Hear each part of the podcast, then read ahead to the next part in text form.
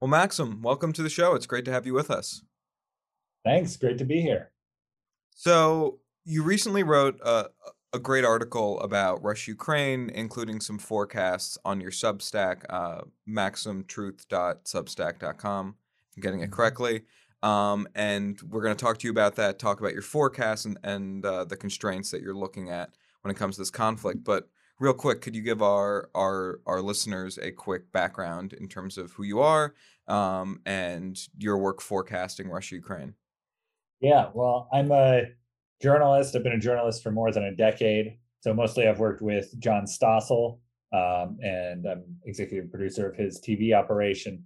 I've worked at A B C and Fox. And one of my big side projects has been election betting odds dot com, where we track the betting odds across multiple exchanges, and we aggregate them into one easy to understand number. So if you go there right now, you can see that Zelensky has a ninety-one percent chance of staying in office through April twenty-second. So uh, the bettors are bullish on, you know, Ukrainians holding Kyiv and him holding out. And then my latest thing is this maximum truth dot substack dot com operation. And basically it's data-driven journalism. And um, my latest posts have been about Russia, because I was in Russia for three weeks, I mean, three months, including when the war started. And um, so that gave me a little bit of insight into the way ordinary Russians are thinking about this. And I wanted to share that with people. And um, before we talk about the conflict at, as it is right now, did you make any forecasts before the invasion about whether Putin would have invaded Ukraine or um a- a- anything like uh, that? Nothing public. No, I, I internally, I did not predict that they would do this kind of full-scale invasion. Um, I, I, I, you know, privately, I was predicting in emails to my friends and whatnot. I was predicting they would do something small, just like they did in Georgia uh, and Crimea, because they had a successful track record with that. They would do a small incursion, which was wrong. They they clearly thought they could do much more than that.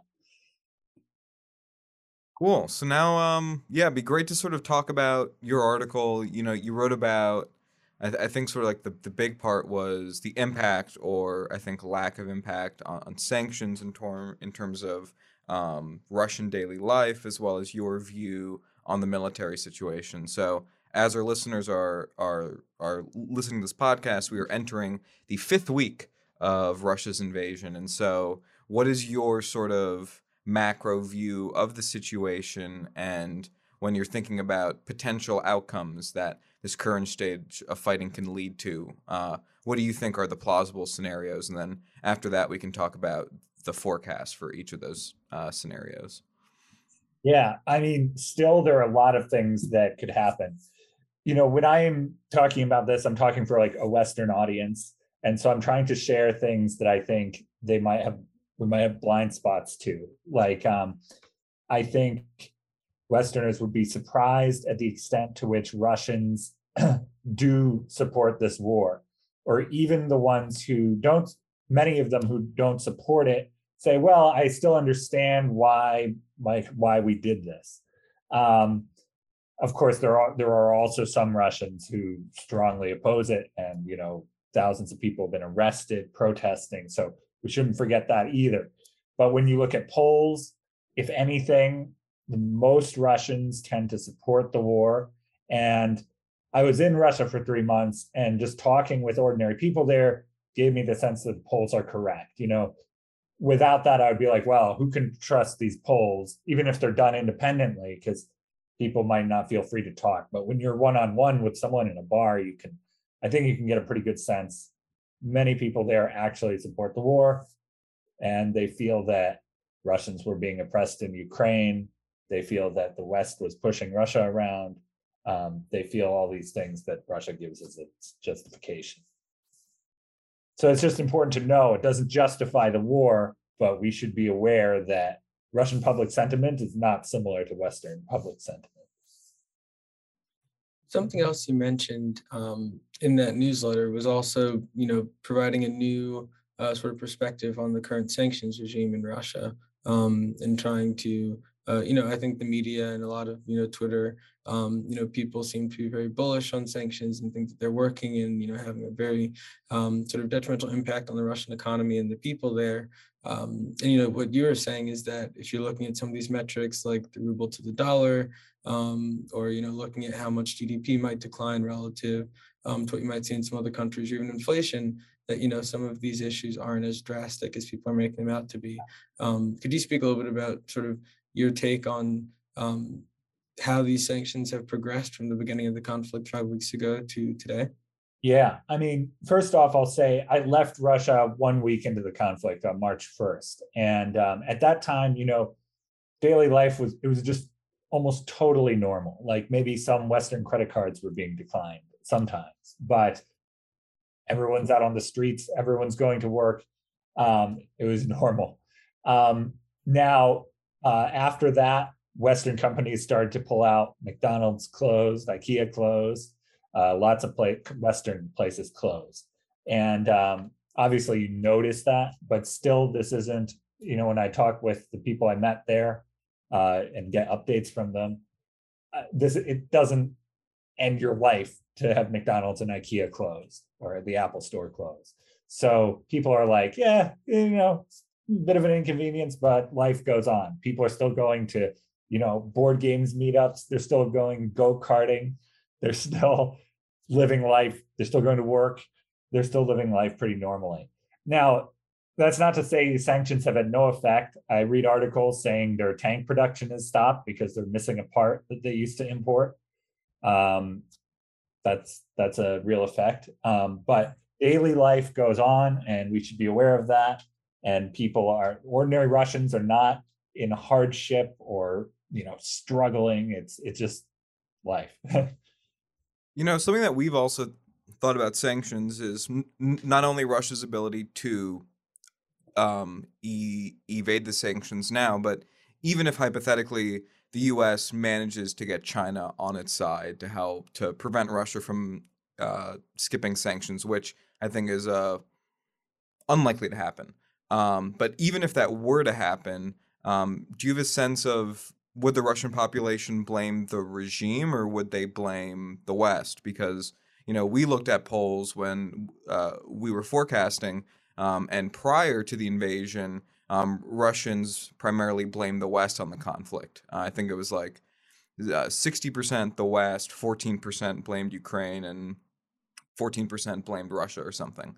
Um, so even if sanctions sink in, do you think it'll have the effect that um, people are expecting it to have in terms of creating friction between the population and the regime? Yeah, that's a good question. Um, that's hard to forecast. I think it depends partly on the nature of it. I mean, one thing, if you look at Russian media, they play up some of the more flashy sanctions that we have, whether it's like disinviting a Russian from a chess tournament or the, from the Paralympics, things like that. And those things, I think it's pretty obvious that most Russians are like just annoyed by it. It's like you're you're just sticking it to the Russian people, and they're not going to be thrilled by that.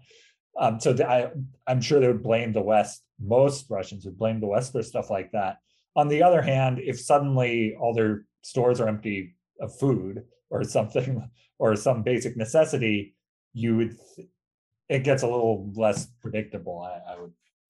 say um and obviously they would somewhat blame the West, but um maybe their own government starts to look pretty incompetent too. So um yeah that's hard to say. Oh, one thing I will say, uh getting back to something Andrew said, like yeah we have estimates on what's going to happen to Russian G D P and inflation based on these sanctions. So it's J P Morgan did an internal report that a friend in finance sent me, and they project a seven percent reduction in G D P this year in Russia, which is like bad. That doesn't happen in an, any kind of normal environment, but it's also not the end of the world. You know, it's seven percent reduction. It's worse. It's a little bit worse than our Great Recession of two thousand eight.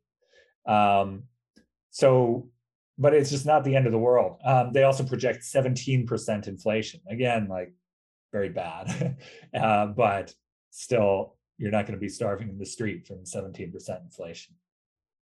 And uh, just on on that note, something that we've talked about in our newsletter is there, there's also, um, like, in terms of Russia defaulting on its debt is very unlikely to happen because they have very little debt. Um, and the only way that they would default is if they chose to default, which would be more signaling rather than a indication of the economic conditions. Um, and there was also some other analysis that, you know, Russia has traditionally stuck to a very strict Western monetary policy. Uh, and given their exclusion that they're having right now, they might actually be able to run a more um, expansionary uh, monetary policy and actually counteract um, some of the negative impacts of sanctions. Um, and so, you know, it is like, you know, you've talked about this, we've talked about, I, I think a lot of people view this conflict as time. Um, and the real question is, can sanctions do enough damage fast enough? Um, And I think the evidence that that's the case is not that strong right now. Uh, would yeah. you agree with that? Yeah, I would. Um, yeah, you know, based on all these numbers um, and just talking to people there, my sense is that it's not strong enough to force them to change course. Um, maybe it'll make them want to change course and and to work out a deal. There's no doubt that it uh, puts pressure on Russia towards a deal. It makes a deal more likely. That being said, it's not forcing them into a deal. So when we try to put probabilities on these things, you know, we should keep that in mind. And also, I think something that's important when talking about sanctions before we move on um, is this idea of short-term versus long-term impact. How are you thinking about sort of the short the short-term implications of these sanctions on Russia's economic viability and, you know, the popular happiness in the country versus long-term? You know, if these sanctions were to hold, maybe that's when we see some of the, you know, chinks in the armor um, of that Russian economy. Yeah. Um, so the short-term stuff is kind of what I've been talking about. It's what we can observe right now and ask people in Russia about. And again, it doesn't seem that bad. Long-term, first of all, I look at the J P Morgan and other reports too, which are in line with that. And they also suggest it's going to be bad, but not world ending. And that seems right. And when you go into the very long run, like two years, three years, it probably gets even less bad because it just means that, okay, with this part that they need to make a tank for, they just build a factory for that and they become entirely self-reliant, which is less efficient, but, um, they don't have to depend on other countries then. So that's what will happen in the very long run. Mm-hmm. I yeah. talked with some Russians who were like, that's going to be good. Like we should be, we should be independent and building industry domestically right, and such. Right. Um, you know, actually it, it's kind of a, a, a clunky segue, but um, speaking about long-term impact of sanctions, do you think there's any risk of Um, de-dollarization as, as as an impact of the sanctions? And I think related to that is, how are you viewing China's role um, within this conflict? Because um, in, in some ways, right, like long-term sanctions on Russia could help de-dollarization, which would be in China's interest. And they obviously have a, a larger role as well in the conflict. Um, yeah, that's a good question. Um, I've read that Saudi Arabia is considering pricing oil in Chinese yuan, um, and that would obviously be a step towards de-dollarization, which could be a problem considering how much debt the U S holds, and they they would have start having to pay more interest to uh, to keep holding that debt. So, yeah, I think that could happen. That's all. That's another thing that it's just. Uh, very hard to predict, but it seems like the sanctions are certainly pushing in that direction. We can say that with confidence. And do you think, um, I guess, how do you see China's priorities in this conflict? Um, like, do you think that they have a real interest in, you know, Russia's well-being? Do you think it's more of a security issue for them? And so they just want to maintain stability in the region. Um, yeah, what do you think their goals are? Um, and how's that going to translate into, you know, what their actions might be? Well, they definitely don't care about Russia's well-being. I think that's, I feel pretty certain about that regarding China's yeah. leadership anyway.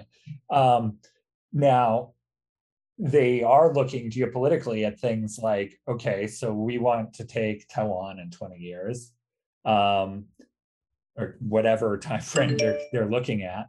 And um, they uh, are looking at, if they if they were to join with the West, completely cut off Russia, you know, force Russia back, they they just lose in every way, which China probably might be able to do given how much trade Russia has with China. Um, what then happens if China wants to buck the world order and say go into Taiwan twenty years from now? Then the whole world's against China. That's the precedent. Um, so I think they're, I think that's definitely something they're considering when they're um, not, uh, you know, putting their full weight on Russia, or necessarily any weight to end the, end the war. Um, and that's not a good motivation. We should be doing whatever we can to discourage them from invading other countries.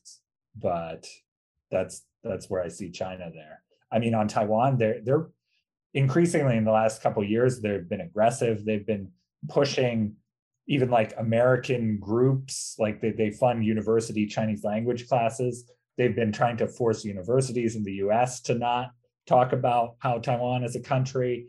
If companies like Marriott Hotel list Taiwan in their website, like options list, you know, they they demand, they force Marriott to take it down. The companies always comply. So China's been getting increasingly aggressive with their pushing Taiwan as part of China thing. And that, so just that's how we know it's definitely on their mind when they're dealing with any foreign policy. Um, yeah, I think, um, that's sort of how we've been viewing China's role um, throughout this. Um, and I think one of the things that we've always touched on is, yeah, it, it's very, it's going to be very difficult to convince China to side on the liberal world order, which we claim that they are a threat to, um, yeah. to support us, to take down a strategic ally. Um, so I think actually from that, um, we'd like to talk about the forecast that you made in your article. As Global Gassing, we do forecasts sure. yeah. um, too.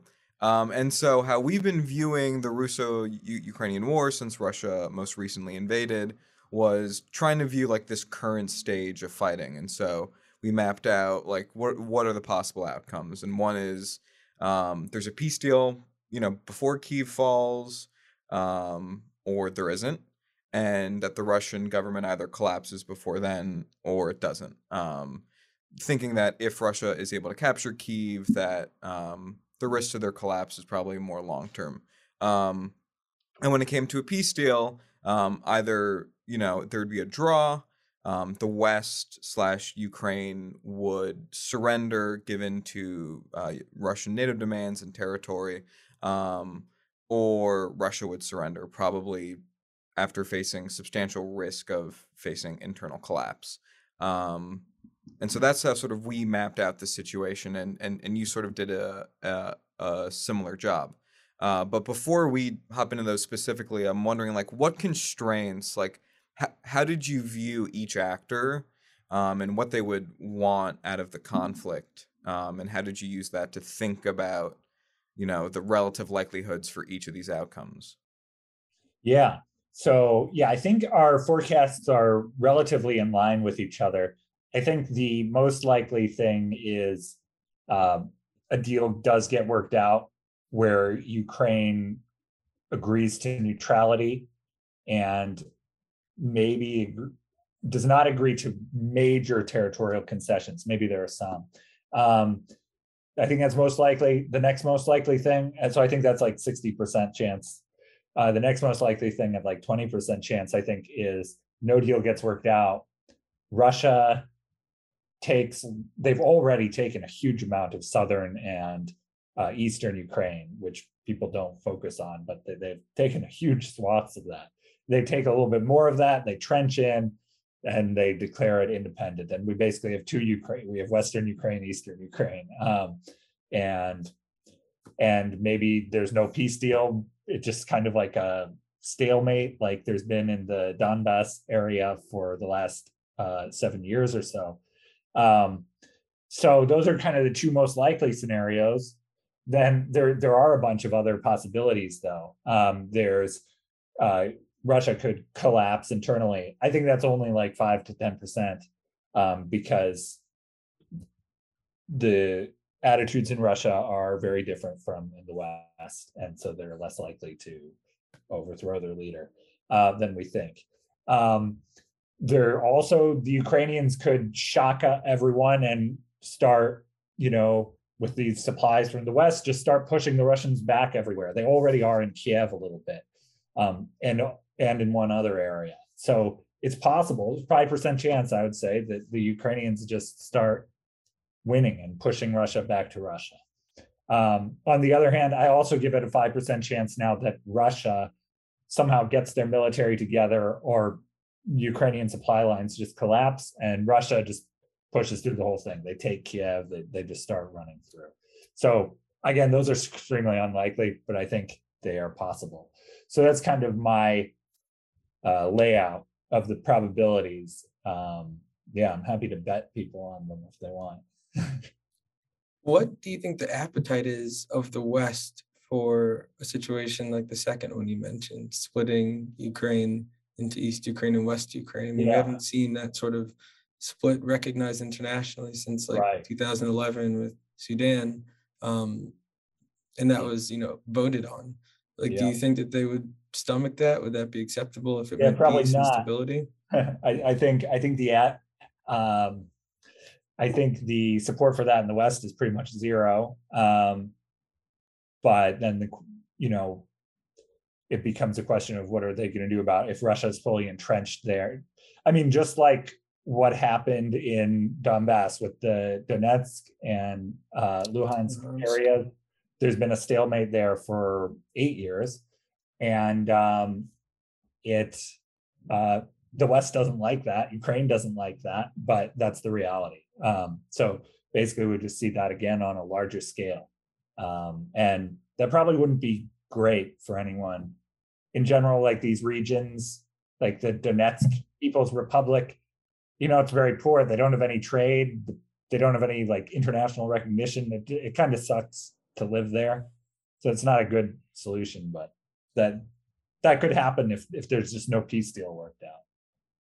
Yeah, that that's something that Andrew and I, Andrew and I have tried to think about, like what happens if there's a, a peace settlement between Russia and Ukraine, but not a, a larger agreement between Russia, the U S, the E U, probably China, mm. as as things are sort of heading. Um, and so while the immediate conflict is had has sort of been resolved, like there is sort of two levels to the Russia-Ukraine conflict that are forming, and so like the larger international one um, would in some ways persist if the most extreme sanctions weren't um, mm.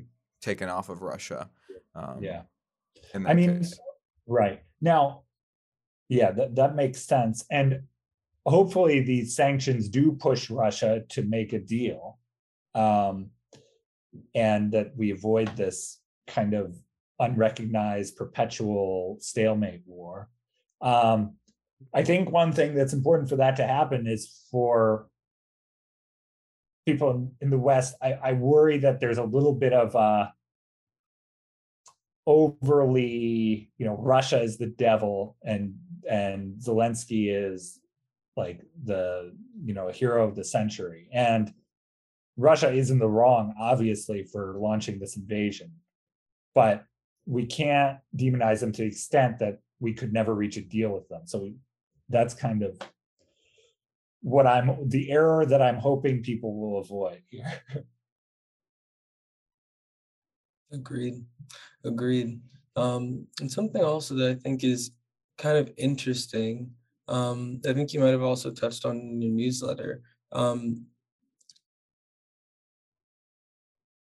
I guess I'm just curious, why, like, would you categorize what we're seeing today as um, like a proxy war? I mean, when we're talking about these other levels of of, of influence and um, the fact that, you know, a deal ultimately will probably be decided not just by Russia and Ukraine, but by these other actors. Um, would you say this is, you know, a proxy war and maybe the first that we've seen in a long time in Europe? Yeah, uh, yeah. It, um... Certainly from the West's perspective, it seems like a proxy war where they're sending enormous amounts of weapons in there, um, but not actual troops. Uh, sort of like, I mean, in for Russia, it's not, obviously it's just an actionable right. war. Um, maybe almost the reverse of Vietnam, where you had U S troops and Soviet support going in there. Mm-hmm. Um, yeah, definitely proxy war. Syria. Yeah, yeah, right. I mean, I guess it's not the first proxy war in the world in a long time. You have like right. Yemen, where Iran is playing one of the proxy elements, but in, in Saudi Europe, Arabia. yeah, yeah. Yeah. Um, you know, our forecasts in many ways are similar in terms of thinking, even if our final outcome, I, I would say, is different. I would uh-huh. say and, Andrew and I are definitely more pessimistic about a, a peace okay. deal being reached in in the short term, um, just given the constraints in terms of what yeah. each side would accept as a minimum peace deal. Um, mm-hmm. I would also say that we're a little bit uh, m- not optimistic is not the right word to use, but um, more bullish on Russia's chances in a larger conflict, um, just given what what we've seen, um, and something we'll talk about, I think, in a later newsletter. But a lot of attention is put on to the failure of, you know, capturing Kyiv in three days or three weeks. Um, mm-hmm. But there's multiple ways you can view at that that doesn't, I think, discredit the entire Russian military. Um, but to focus on the peace deal, I'm wondering, like, what do you think is the minimum deal that Ukraine would be willing to accept and that Russia would, would, would be willing to accept, that, you know, both sides would be comfortable, like, uh, leaving um, the conflict behind? Yeah, I mean, you know, this really depends how put upon each side feels. But I think perhaps like the modal most likely outcome of a peace deal, you could imagine Ukraine just Ukraine says we'll be neutral, no NATO, um, none of this. We'll only take Western weapons if, you know, we're uh, attacked. Um, and meanwhile, Russia will give up all the new stuff it's taken, um, but they'll go back to their uh, the places they already had. And Ukraine, maybe they, they won't formally recognize it to save face, but something like that, um, I could imagine happening. But you guys, you might be right. I, I don't know. Maybe people are just so entrenched that it's not it's not going to be worked out, and they'll just keep fighting. Um, but that's kind of the most basic deal that I see as being possible. One of the constraints that we had discussed when we were thinking about this minimum peace deal Um, was the constraint of sort of Russian domestic opinion and how that would um, have an impact on Putin's decision making. Do you think that they would support a peace deal um, if it seemed like Russia did not come out on top in terms of what they got? So, like, if, you know, they didn't get um, like the Donbas region, for example, would that be something that, you know, the Russian populace would be very upset about? They seem to be maybe even more neutral to this whole thing. So are they just not really a factor when we're thinking about um, what Russia needs? Like, how do you see the role of yeah. the Russian populace? My my sense definitely is that the Russian people will go along. If if Putin says something's a win and there's, you know, some way to justify it, like, okay, they're not going to join NATO. And we're the at least the places we already control, they already controlled of the Donbas, that they're staying there and they're staying in Crimea. Right. That they can, he can call it a win, and most of the patriotic Russians will say, yeah, we won. Um, that's my sense of the kind of mood there. Um, yeah. Got it. Well, um, before we finish up, uh, Maxim, what are the the the three things in this conflict that sort of like you're watching for in terms of um viewing the situation? And in particular, is there anything that, like, if you saw, you would fundamentally shift your like uh your forecasts? Your mm-hmm. twenty-five would become seventy percent instead, like? Sure. Um yeah, well, first of all, by the way, I'm curious, um you brought up that you think Russia has uh better chances than they're often given in a large-scale war. I'd be curious to hear more of uh, your reasoning on that. And yeah, like, yeah. Um, I, I think sort of part of it goes down to um, the way in which the conflict was started. Um, I think it's been portrayed as, you know, Russia tried for a shock and awe um, um, tactic when they started, whereas uh, how Andrew and I have, have, have viewed it is more that it was the last, um, the last like um, ultimatum that that that Putin was given, right? All throughout, you know, last year, and in, in terms of Ukraine doing Minsk, in terms of um, you know, doing off NATO, um, like, look, we are going to invade, like, here's our invasion force, it's going to happen, are you going to surrender? Um, because the West has said that they're not going to intervene on your side. Um, and then things didn't work out in that way. Um, but we still seen casualties be roughly similar across the sides. Um, Russia has more supply that they can pull out from. They have uh, stronger uh, advantages. And, um, you know, uh, I wouldn't be surprised this conflict's going to take many months. And so um, I think a lot of the assumptions is that they failed on the short term, and therefore that means something about the long term.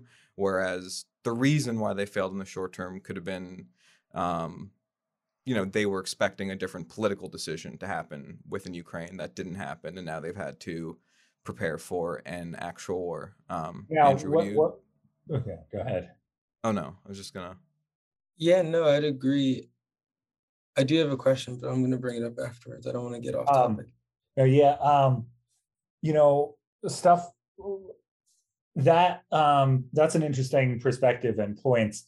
I wonder, though, when I read stuff saying, you know, they've already lost like twenty percent of their effective force.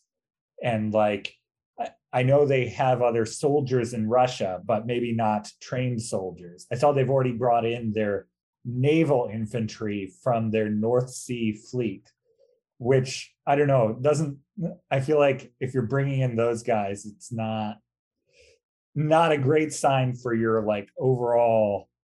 It's, it seems like you're dipping into the bottom of the barrel there, not in terms of uh, strength, but in terms of who you'd normally bring into like a, this kind of combat. Yeah, I mean, I, I would definitely say it's it's fair that we've been surprised, and a lot of people have been surprised at the effectiveness of the Ukrainian military, um, especially as it's, you know, funded and getting intelligence yeah. from uh, the U S and, and NATO, the rest which of the is world. Yeah, like, I don't know how valuable like having U S do your intel um, and probably having the State Department do a lot of planning and war games with you to to mm-hmm. help out uh, in terms of fighting capacity. Um, right. But if you also think about like U S um, going into Iraq in two thousand three, that took us a month for a country that's, you know, one third the size. Um, we had a much greater military power differential, um, and it's a much more concentrated country as well. And that still took us a month. And so, you know, Russia's still more powerful, but the difference is less. It's a much bigger country with a more dispersed population. Like Baghdad as a percentage of population is much bigger than uh, Kyiv is, um, mm-hmm. by by uh, by by contrast. Um, yeah, yeah. You know, well, wars go on. Yeah. Um, yeah, well, to answer to answer your question, by the way, about what I'm looking at, first of all, I'm looking at the Russian advances in the south and the east, because they're still moving there. If we saw a situation where Ukraine started pushing them back there, the way that is sort of happening in Kyiv right now, you know, it seems to me like the Russians got to make a deal. On the other hand, if they keep advancing there and maybe at some point start trenching in in places, it's looking like maybe they're saying, we don't need a deal, we're just going to take Eastern Ukraine. Um, so I'm looking at the on the ground stuff there. Every day I refresh, you know, the latest uh, maps about where their troop lines are, and uh, they are still advancing there. And until that stops or reverses, the kind of bloody deadlock scenario is still, unfortunately, has a good chance. I do have one question. I know we're about to wrap up, um, but you know, you have this website, Election Betting Odds. Yeah. And I was wondering, how do you see the upcoming midterms, um, and generally speaking, just U S domestic politics playing a role um, in this conflict? If, as Clay said, it's going to go longer, a few months, you know, it's going to bleed into that sort of um, heavy campaigning time. Do you think that um, then pressure will be on the U S then to be more resolute about its stance, um, you know, either makes do something very definitive or then to step back, or yeah, how do you think that'll play out, sort of this Russia-Ukraine situation? Question. It's, it's difficult to say there because um, it kind of goes both ways. Like the administration might gain points in terms of popularity by taking a really hardline stance against the evil Russians, but they may also gain points by ending the oil sanctions and bringing gas prices down a little bit. Right. So, and we can see they're definitely aware of that. And you can see they're negotiating hard with even Iran and Venezuela because they're worried about where gas prices are going. Because um, other people won't pick up our phone calls. Yeah, yeah, that's true too. So that's hard to say. I mean, what we can say looking at the betting odds is that uh, the Republicans have a pretty good shot, although it doesn't, ha- it doesn't seem to have changed much uh, during the war. Basically, Republicans have an eighty-four percent chance of retaking the House. They've got a seventy-five percent chance of retaking the Senate. But both of those are basically unchanged during the war. So, yeah. Interesting. Maybe all the bettors are on the uh, Russia-Ukraine markets and they just forgot about yeah. the election. Yeah. Well, Maxim, this this has been... This has been great. Um, where can our listeners find you, and um, any teasers about the next Substack post? Any forecast going to be there too? Well, uh, yeah, the main place to find me is maximum truth dot substack dot com, and you can just enter your email there. You'll get all my posts. They're all free. Um, and yeah, I mean, the next thing I'll just be doing an update on the situation on the ground. Even since the last post, Russia has advanced in the south and east, which might make a peace deal a little bit less likely. Um, and I also have more data beyond J P Morgan. I have many estimates uh, from major banks about where Russia's G D P is going. Um, and there are there maybe the average is a little higher than J P Morgan at like nine percent or something, but it's in the ballpark. And so we'll be adding some more data on that. Awesome. Exciting. Looking yeah. forward to it. Well, thank cool, you so yeah. much for coming yeah, on the show. Yeah. All right. Have a good All one. Right. Yeah, you too. Have a good day.